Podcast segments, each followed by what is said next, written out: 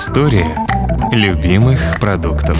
Привет! Это подкаст «История любимых продуктов». Меня зовут Вика Боярская, я журналистка, блогер, создательница инстаграма «Домоводство 2.0» про современный быт.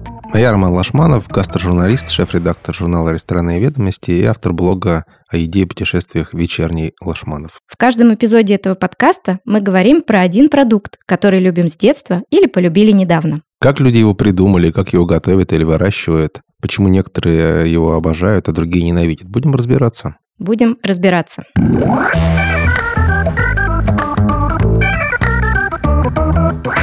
Этот подкаст мы делаем вместе с онлайн-магазином «Самокат» и студией подкастов «Норм». История любимых продуктов.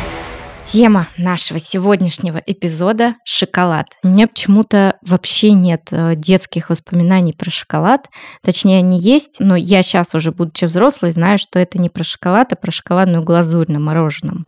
Конечно, как бы не так много было конфет и шоколада в детстве, но я каждый год ездил с отцом в пионерский лагерь, и нам выдавали на полдник, что ли, шоколадные батончики сормовские. Ну, сормовская кондитерская фабрика, Горьковская, теперь Нижегородская.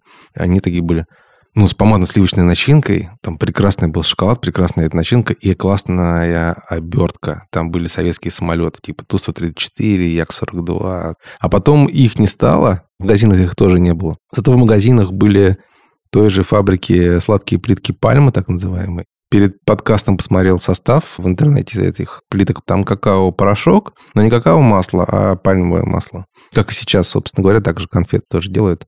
Не было конфет, привозили всякие разные коробки Третьяковская галерея. Конфеты съедались, коробочки не укидывались, особенно вот эти вот пластиковые футлярчики для конфет.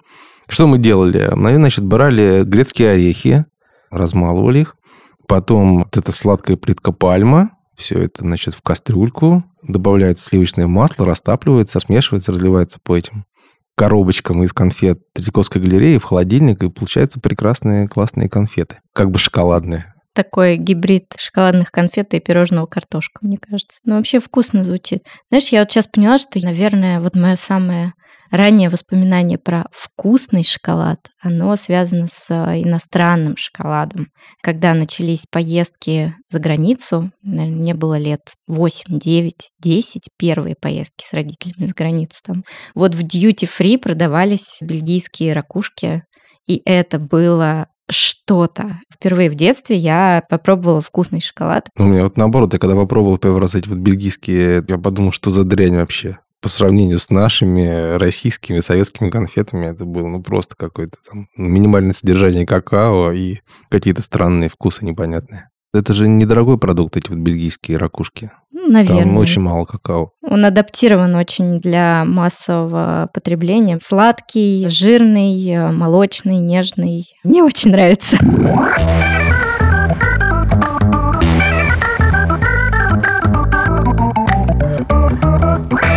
Самое время перейти к истории вообще какао, потому что какао-бобы, они не сладкие. Шоколад да, стал сладким довольно поздно. Во-первых, он даже еще был жидким. И только жидким. Это был напиток. Стоп, а почему напиток? Я почему-то думала, что индейцы грызли бобы, да, носили их с собой там и, значит, подгрызали, чтобы себя взбодрить. Вот у меня с собой сейчас как раз есть мешочек какао-бобов. Я сейчас даже немножко им потрясу перед микрофоном. Здесь у меня их там, ну, несколько десятков этих бобов. Ну, конечно, сначала они их грызли, чтобы понять, вообще съедобная эта штука или нет. Хотя какао-боб, который тебе сейчас дам, такой небольшой коричневый, тверденький, он совершенно отличается от того, что в природе. Это продукт человеческого труда вот перед тобой. Какао-бобы – это семена шоколадного дерева. Бобы расположены в стручках, которые крепятся прямо к стволу. В каждом стручке несколько десятков семян. Один килограмм тертого какао получается из примерно 40-50 таких стручков. Это был напиток и довольно важный в индейской культуре. Сначала его майя пили, а до этого альмеки, да, предшественники майя. В холодном виде он был таким ну, горько-кислым. Он ценился у индейцев, а вообще бобы это было ну, валюта. Вот э, я прочитал недавно, что вот таких вот три боба можно было купить свежие авокадо. Вот, а потом ацтеки начали пить какао теплым и добавлять туда мед. И, значит, сладким сделали. В какой-то мере, да, не сильно сладким, потому что сахар индейцы не знали.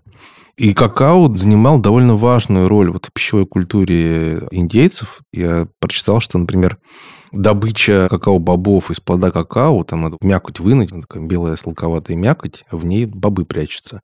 И это вот сравнивалось с тем, что ну, как в жертвоприношениях у ацтеков сердце вырывали у людей. Примерно такого же уровня действа было. То есть это символический какой-то ритуальный продукт. Да, несомненно. И не зря потом Карл Линный, когда занимался классификацией всего и вся, он э, назвал какао Теоброма какао. Латинское название теоброма означает пища богов. Мгм. То есть вот он про это знал, что это не просто так. А какао это, ну, индейское название. Индейцы называли это какао, какав. По одной версии вот слово шоколад, чоколаты по-испански, возникло из-за того, что испанцы там смешали два слова, лишь бы не называть это какао, потому что в испанском кака значит то же, что и по-русски. Вот, таким образом, ну, эвфемизм чоколада и какао превратился в шоколад. Слушай, а вот я смотрю, не бог весть какой верифицированный источник, первый источник из Гугла, и тут говорится, что кцокоатль – это слово, которое было у индейцев майя для вот этого напитка. По одной из версий оно означает просто вода из какао, да. Да, Мгм. и есть немножко подробностей про то, как они его готовили для своих ритуалов. Бобы обжигали или обжаривали, перемалывали и мешали с водой и большим количеством специй. Более того, они еще и солили это основательно. То есть это было такое варево, горькое, крепкое, пахнущее перцем корицей, которое можно было пить только вождям и главным воинам. Вот, вот. Такой прям экстра буст, очевидно, какой-то для тела и духа. И вот первоначально, как напиток, какао проник в Европу таким вот образом, ну, с помощью Колумба и его последователей. Причем Колумб вообще просто не стал пить, вылил на землю, когда ему предложили, эту, значит, чашечку. Другие сравнивали с напитком для свиней, что-то такое. А потом все-таки в Европе кто-то добавил туда сахар, и началось. И что интересно, какао проникло в Европу примерно в то же время, в ту же эпоху, что кофе и чай. Но кофе и чай стали демократическими напитками, а какао, оно как напиток, это была аристократическая штука. Короли, потом всякие герцоги и графы, и потом уже дворяне поменьше. Получается, значит, в Европе какао так вот стал напитком аристократов, а сырье, очевидно, добывали где-то в колониальных странах и везли. Да, это было одним из э, колониальных товаров. До сих пор какао выращивается, да, в там, где его нашли, в Южной Америке, но сейчас еще и в Африке, и в Юго-Восточной Азии, так называемом экваториальном поясе. Процессы ферментации и сушка происходят там, где какао растет, а дальше он отправляется куда-то, где из него делают шоколад. Как раз с этим связана слава бельгийского, например, или швейцарского шоколада. Многие говорят, ну как это может быть в Швейцарии лучший значит, шоколад в мире, если там не растет, во-первых, какао и даже нет выхода к морю, да? Но у Швейцарии, как и у Бельгии и у других европейских стран, есть самая главная технология. Поэтому больше всего зарабатывает на шоколаде не тот, кто выращивает какао-бобы, а тот, кто превращает его в э, отличный продукт. А технология предполагает какие-то стандарты. Наверняка же вот эти вот э, классические формы, там э, шоколад темный, шоколад молочный, шоколад белый и так далее. Это все наверняка подробно описано, опять же, какими-нибудь бельгийцами или швейцарцами. Прежде чем все эти виды шоколада возникли, технология сделала главный шаг. Она сделала шоколад твердым. Так, и как же это происходит? Две вещи послужили прекурсорами этого превращения. Был такой голландский химик Конрад ван Хаутен. Он, во-первых, придумал, как сделать какао-бобы и продукцию из них чуть менее горькими. Убрать из них лишнюю горечь с помощью щелочных солей. И одновременно он также придумал, как сделать какао-порошок более растворимым в воде. А отец этого Ван Хаутена, Каспарус, еще сделал куда более важную вещь. Он придумал, как выжимать из какао-бобов какао-масло. В какой временной период вообще все эти удивительные открытия произошли? Это всего-то 200 лет назад, начало 19 века. Ничего себе! Я была уверена, что мы про какие-то средние века говорим. Первая плитка появилась в 1847 году всего-то. Да, действительно. Кажется, что Прям это молодой было- продукт. Да, когда ты маленький, и тебе дают шоколадку, ты думаешь, ну такая штука вообще была всегда, да? На самом деле нет. История любимых продуктов. Следующие две важные вещи, которые произошли еще с шоколадом, которые сделали шоколад таким, как мы знаем его теперь, это обе вещи связаны с процессом не столько изменения вкуса, сколько удешевления производства. Когда Наполеон ввел континентальную блокаду Британии, в Европе сразу сократилось количество колониальных товаров. Соответственно, шоколад резко взлетел в цене, а сладости всем все-таки по-прежнему хотелось. Итальянцы в Турине придумали заменять шоколад орехами. Так появилась паста джандуя шоколадная, где фундук занимает треть всего состава. Из этой пасты появились конфеты джандайота, ну а в конце концов уже в 20 веке появилась знаменитая нутелла. Вторая важная вещь, тоже связанная в некотором роде с удешевлением производства, это изобретение молочного шоколада. Это было в Швейцарии в 70-х годах 19 века, был такой Даниэль Петер, который все мучился, мучился, у него никак не получалось сделать молочный шоколад твердым, потому что молоко жидкое. Но на счастье Петера в той же самой Швейцарии в то же самое время жил ставший впоследствии знаменитым Андрей Нестле, который в то время делал сухие молочные смеси для детей. И, кстати, очень многих детей спас от смерти с помощью этого изобретения. И Петр понял, что надо в шоколад добавлять сухое молоко. И тогда у него все получилось. И они с Nestle даже организовали совместное предприятие, которое впоследствии выросло вот во всемирную корпорацию Nestle. И так из соединения шоколада и детской молочной смеси появился молочный шоколад. Потрясающая история. И, наверное, это та самая точка, в которой шоколадка стала восприниматься как сладость, да, как э, сладкое лакомство. В первую очередь, да, да, потому что горький все-таки немножко и горький, да. Таким образом появились вот все, можно сказать, известные сейчас виды шоколада. Во-первых, темный, он же горький, там, где нет молока и где очень высокое содержание какао-порошка и, соответственно, какао-масла. Есть молочный шоколад, где какао-порошок 25% всего не больше. Ну и, наконец, есть белый шоколад, который на самом деле... Ну, он шоколад, потому что он делается из э, какао-масла. Но кроме какао-масла там ничего шоколадного нет. Если чистый какао-масло, это скорее даже такой продукт для бальзама для губ, например. Ну, например, да. Но он дает классную такую ароматизацию и здорово заменяет, э, например, сливочное масло для людей, которым его нельзя есть. Но сейчас все чаще, опять же, из-за того, что людей в мире становится больше, все больше людей, которые могут позволить себе шоколад, а шоколада все-таки ограниченное количество в мире, поэтому какао-масло сейчас э, часто заменяют э, другими растительными жирами, тем же самым пальмовым жиром, например. И сейчас многие люди считает, что в России возят уйму пальмового жира, чтобы делать какой-то псевдосыр, на самом деле сейчас сырных продуктов с заменителем молочного жира становится все меньше, потому что пальмовый жир сейчас потребляется в основном кондитерской промышленностью. Там вот гораздо больше спрос и гораздо больше возможностей применить его. А еще после того, как э, люди поняли, как делать твердый шоколад, произошло еще много разных изобретений, которые привели в итоге к тому, что шоколад стал повсеместным, довольно доступным индустриальным продуктом. Про то, какие процессы происходят сейчас с какао-продуктами и превращение их в шоколад, нам расскажет Ольга Муравьева с фабрики «Победа вкуса». В основном какао-бобы перерабатываются на фабриках в Африке. В России существует только три площадки, на которых перерабатываются какао-бобы. Так сложилось, потому что какао-бобы – это такой достаточно сложный продукт, очень сильно органический, Какао-плоды собирают на плантациях вручную до сих пор. Не существует машинного сбора. Дальше какао-боб разрубают мачетой и добывают оттуда маленькие такие какао-бобы, из которых, собственно, и делают потом шоколад. Мы получаем уже дробленый какао-боб, так называемое какао-тертое, из которого и делаем шоколад. Вот это какао тертое, оно является сырьем для изготовления какао-масла и какао-порошка. Собственно, какао тертое, когда на него давят прессом, из него выдавливают какао-масло, которого там порядка 56%, и остается какао-порошок. Дальше идут снова сложные технологические процессы, достаточно дорогостоящее оборудование, которое делают в Швейцарии. Смешиваются ингредиенты, присутствует сахар в 90% случаях, если это не шоколад без сахара. Молочные продукты, это может быть сухое молоко, сухая сыворотка, сливки, лактоза может быть добавлена. И какао-продукты – это обязательно какао тертое и какао-масло. те продукты, из которых состоит шоколад. Они перемешиваются и попадают на так называемый двухвальцовый измельчитель, где раздавливаются кристаллы сахара.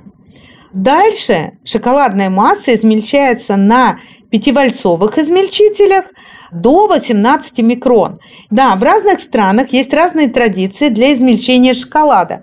Например, в Америке измельчают до 16 микрон, а в Польше до 35 микрон.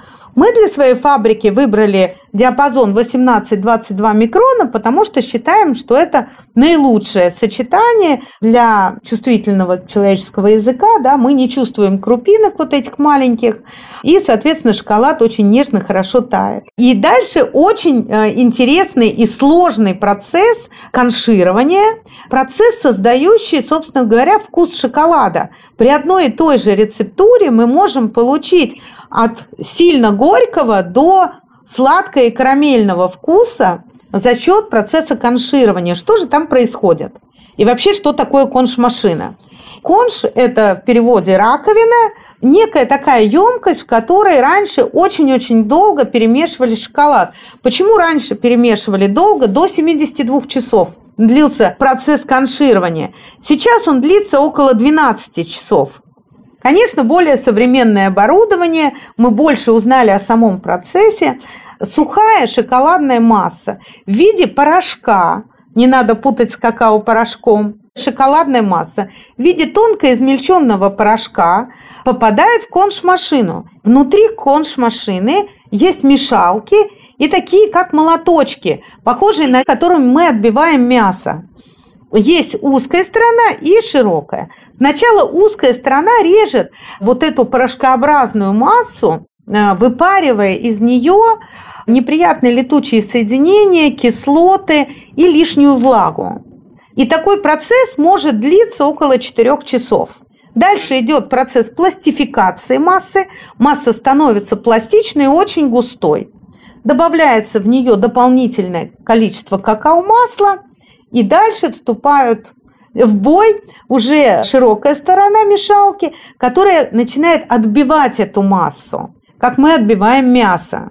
И масса становится такой очень гладкой, блестящей. И даже на глаз видно, насколько меняется свойство этой массы. Помимо того, что мы перемешиваем, мы еще подогреваем массу.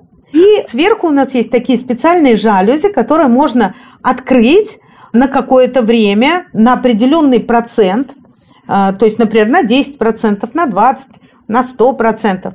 В зависимости от того, насколько мы откроем наши жалюзи, у нас уходит шоколадный вкус. Сильно подогреваем, у нас появляется какой-то карамельный вкус, более молочный вкус и так далее. Поэтому, когда мы создаем вкус шоколадной массы, мы прежде всего пишем рецепт конширования, насколько откроем жалюзи, через сколько поднимем температуру, на сколько времени и так далее, с какой скоростью будем перемешивать. Ну вот, кстати, московские сторожилы, бабушки и дедушки, говорят, что раньше от фабрики «Красный Октябрь» пахло шоколадом на всю Москву, до самого Кремля.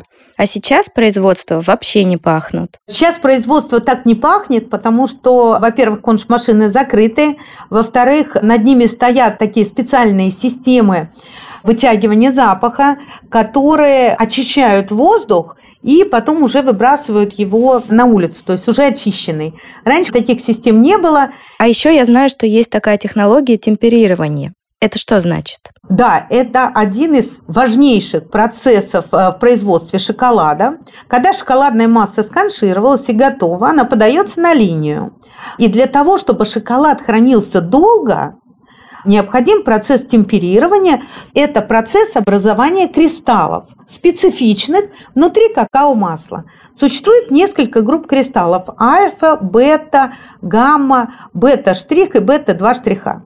Самыми стабильными считаются бета-кристаллы. И наша задача при помощи процесса темперирования вырастить те самые стабильные кристаллы.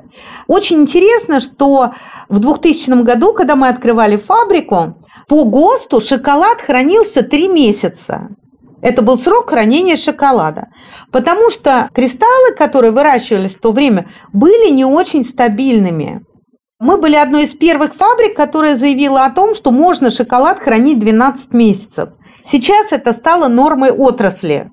И весь шоколад хранится 12 месяцев. Есть даже 18 и 24, но только для горьких сортов. Почему это произошло? Потому что мы озадачились выращиванием более стабильных кристаллов, и мы увидели, что вот эта бета-форма, она стабильна при более низких температурах охлаждения массы. То есть что такое процесс темперирования?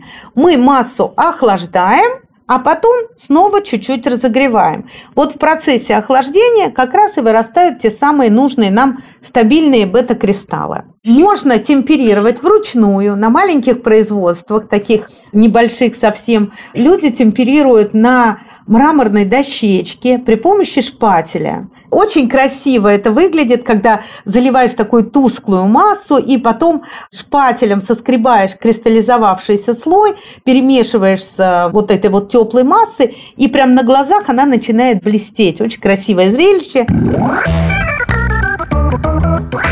Ольга – совладелица и гендиректор огромной фабрики «Победа вкуса», которая производит по 5-8 тонн шоколада в час. Получается, что каждые два часа производство выпускает по целой фуре шоколадных изделий. История любимых продуктов.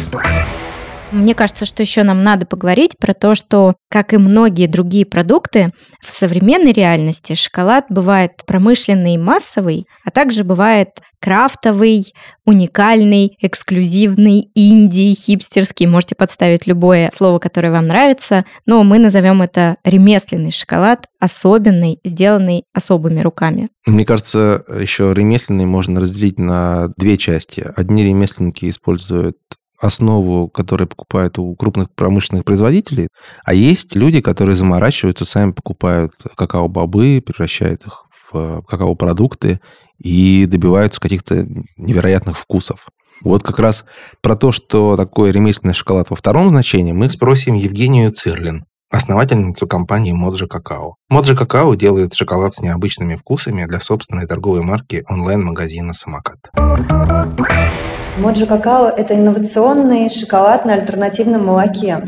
Нам удалось разработать шоколад, полностью удовлетворяющий представление о классическом молочном шоколаде, но без добавления животных жиров.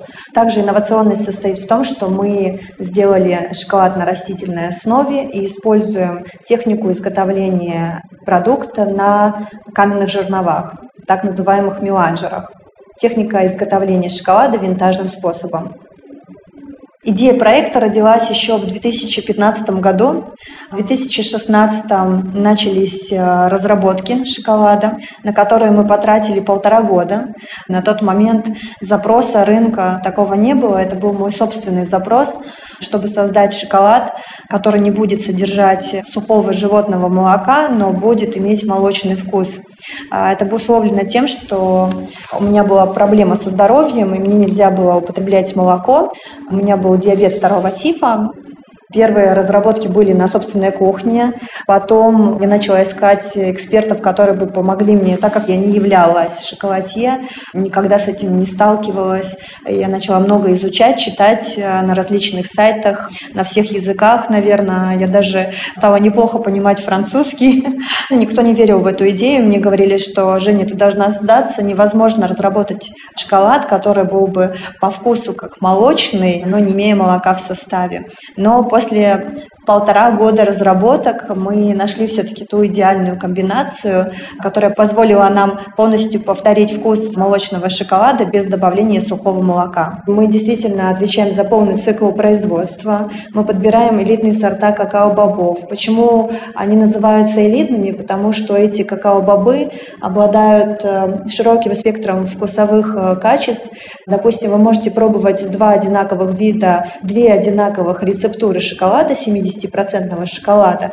И если эти рецептуры будут реализованы из разных видов какао-бобов, то вы почувствуете абсолютно разный вкус шоколада. В одном может превалировать вкус фруктовых нот, виноградные ноты, цитрусовые, в другом же будут раскрываться сигарные ноты, ореховые или даже земляные. Все это зависит от э, страны происхождения и произрастания какао-бобов и от той почвы тех растений, которые окружают э, какао-деревья. На самом деле они произрастают в абсолютно естественных условиях. Мы работаем с такими странами, как Гренада, Колумбия, Венесуэла, Вьетнам, Никарагуа. И в скором времени будем работать с э, Перу. Все эти какао-бобы очень отличаются по вкусу, и мы подбираем под каждое изделие отдельно. К примеру, у нас есть шоколад с ореховой пастой внутри, и мы долго подбирали какао, который смог бы э, не противоречить ореховым начинкам. Арахисовая паста, фундучная паста, миндальная паста а смог бы ее красиво дополнять. И вот после долгих поисков мы остановились на какао-бобах Гренады, которые имеют как раз такой сигарный, ореховый вкусовой профиль. И считаем достаточно успешной комбинацией. А еще я вот замечаю, что во всем мире есть э, тренд добавлять в крафтовый шоколад разные необычные ингредиенты, чтобы добиваться постоянно каких-то новых, неожиданных сочетаний. И, может быть, даже для кого-то каких-то странных вкусов. Как думаете, это заигрывание с публикой, которую все время нужно чем-то удивлять? Или, может быть, еще есть причины, почему это сейчас происходит? Каждый движем своими собственными потребностями. Мы же делаем это for fun, потому что хочется разнообразить впечатление, создать что-то интересное, новое. В нашей линейке есть э, такой шоколад, как тыквенный пирог, банановый хлеб, э, шоколад со вкусом печенья, шоколад генмача. Все эти разработки были сделаны благодаря обогащению белого шоколада суперфудами, сублимированными фруктами или же добавлением чая. Обогатив шоколад сухими сыпучими ингредиентами, можно придать ему любой вкус. Первая наша разработка была шоколад с а, добавлением гинмачи. Гинмачи – это японский чай, сочетающий в себе мачу, листья зеленого чая сенча и обжаренный рис. Одна из а, первых успешных разработок. Далее у нас появился шоколад со вкусом печенья. На тот момент еще никому неизвестный гречишный чай – наверное, было в 2017 году, и я попробовала его где-то в Европе, и я подумала, если мы сделали шоколад с матчей, почему бы не сделать шоколад с гречишным чаем, создать шоколад, который будет иметь вкус печенья или топленого молока. Так начались наши разработки, и на сегодняшний день это является одним из самых успешных вкусов, такой флагманский вкус моджо какао, который все знают, любят, самый популярный по сей день. И очень приятно, что в России и странах СНГ мы наблюдаем большое количество компаний, которые вдохновились нашим примером и создают свои собственные шедевры с такими же ингредиентами, которые никто ранее не использовал. Кстати, о разных вкусах шоколад ведь не только кондитерское изделие. Ты сама же наверняка знаешь, что шоколад добавляют даже к мясу. Ну да, потому что это вкусовой агент, да, это просто источник горечи в первую очередь и источник разнообразных эфирных масел, да, ароматов, которые меняют вкус окружающих продуктов. Классический рецепт, конечно же, это, например, чили кон карне, блюдо традиционное для любых латинских стран, да, мясной фарш, э, который тушится с томатным соусом, и вот как раз в классический мексиканский чили обязательно добавляется довольно щедрая порция горького шоколада 2-3 столовых ложки на 2 килограмма. Ну, это такой нормальный объем. И я полагаю, что главным образом для того, чтобы оттенить остроту, соль и сладость, которая уже есть в блюде, как раз щепоткой горечи из шоколада. Ну, там важна не только горечь, а еще и жировая составляющая. Шоколад, он довольно мягкий, несмотря на то, что он горький. Вот он добавляет этой мягкости, скругляет вот эти вот углы, mm-hmm. вот эти все, да. Вообще, да, шоколад довольно хорошо сочетается с мясом. Я точно ел мясо с шоколадным соусом. Я знаю, что в Мексике делают шоколадные моли. Сало в шоколаде я, конечно, не пробовал, но думаю, что это не очень вкусно. Мне кажется, гораздо вкуснее будет конский жир с шоколадом, потому что он помягче, понежнее, поутонченнее. А в одной книжке про шоколад я вычитал итальянской рецепт оливье с тунцом и с шоколадом. Просто можно добавить вот этих вот разломанных бобов. С какао-порошком или прям с бобами тертыми? Вот именно нужно либо какие-то специальные шоколадные гранулы, чтобы было сопротивление. Порошок он просто придаст аромат, а тут нужно еще немножко погрызть. Потому что оливье он мягенький. Вкус праздника своеобразного. Так что попробовать, да, добавить в оливье, во-первых, тунца, а во-вторых, шоколад. Довольно, мне кажется, интересно. Ну, давайте предложу свою версию, менее экстремальную. Я вот первый раз попробовала, кстати, в Испании в каком-то таком no-name ресторанчике куриное филе, филе грудки в панировке из тонко из молотого кофе напополам с какао-порошком. То есть я думаю, что там еще были панировочные сухари добавлены. И получается такая классная, хрустящая коричневая корочка, очень яркая, одновременно тоже и горьковатая, и сладковатая, и жирная, и пряная. Это очень просто. Для этого нужно просто смешать чуть-чуть кофе, чуть-чуть какао и панировку обычную. Но нужно все-таки предупредить наших слушателей, что если вы будете использовать шоколад в своих домашних рецептах, то надо вас предупредить, может ничего не получится. Или наоборот, получится что-нибудь совершенно особенное, может какой-то новый продукт придумаете. Кто вообще сказал, что это невозможно в наши дни? Это был подкаст «История любимых продуктов». Меня зовут Вика Боярская. А меня Роман Лашманов. Этот подкаст мы делаем вместе с онлайн-магазином «Самокат» и студией подкастов «Норм». Подписывайтесь на нас там, где вы слушаете подкасты. В Apple подкастах, Google подкастах, CastBox, Яндекс.Музыке и на других платформах. Пишите комментарии и оставляйте ваши оценки. Пока-пока. Пока-пока, до следующей недели. А мы пока похрустим немножко какао Да, я тоже попробую. История любимых продуктов.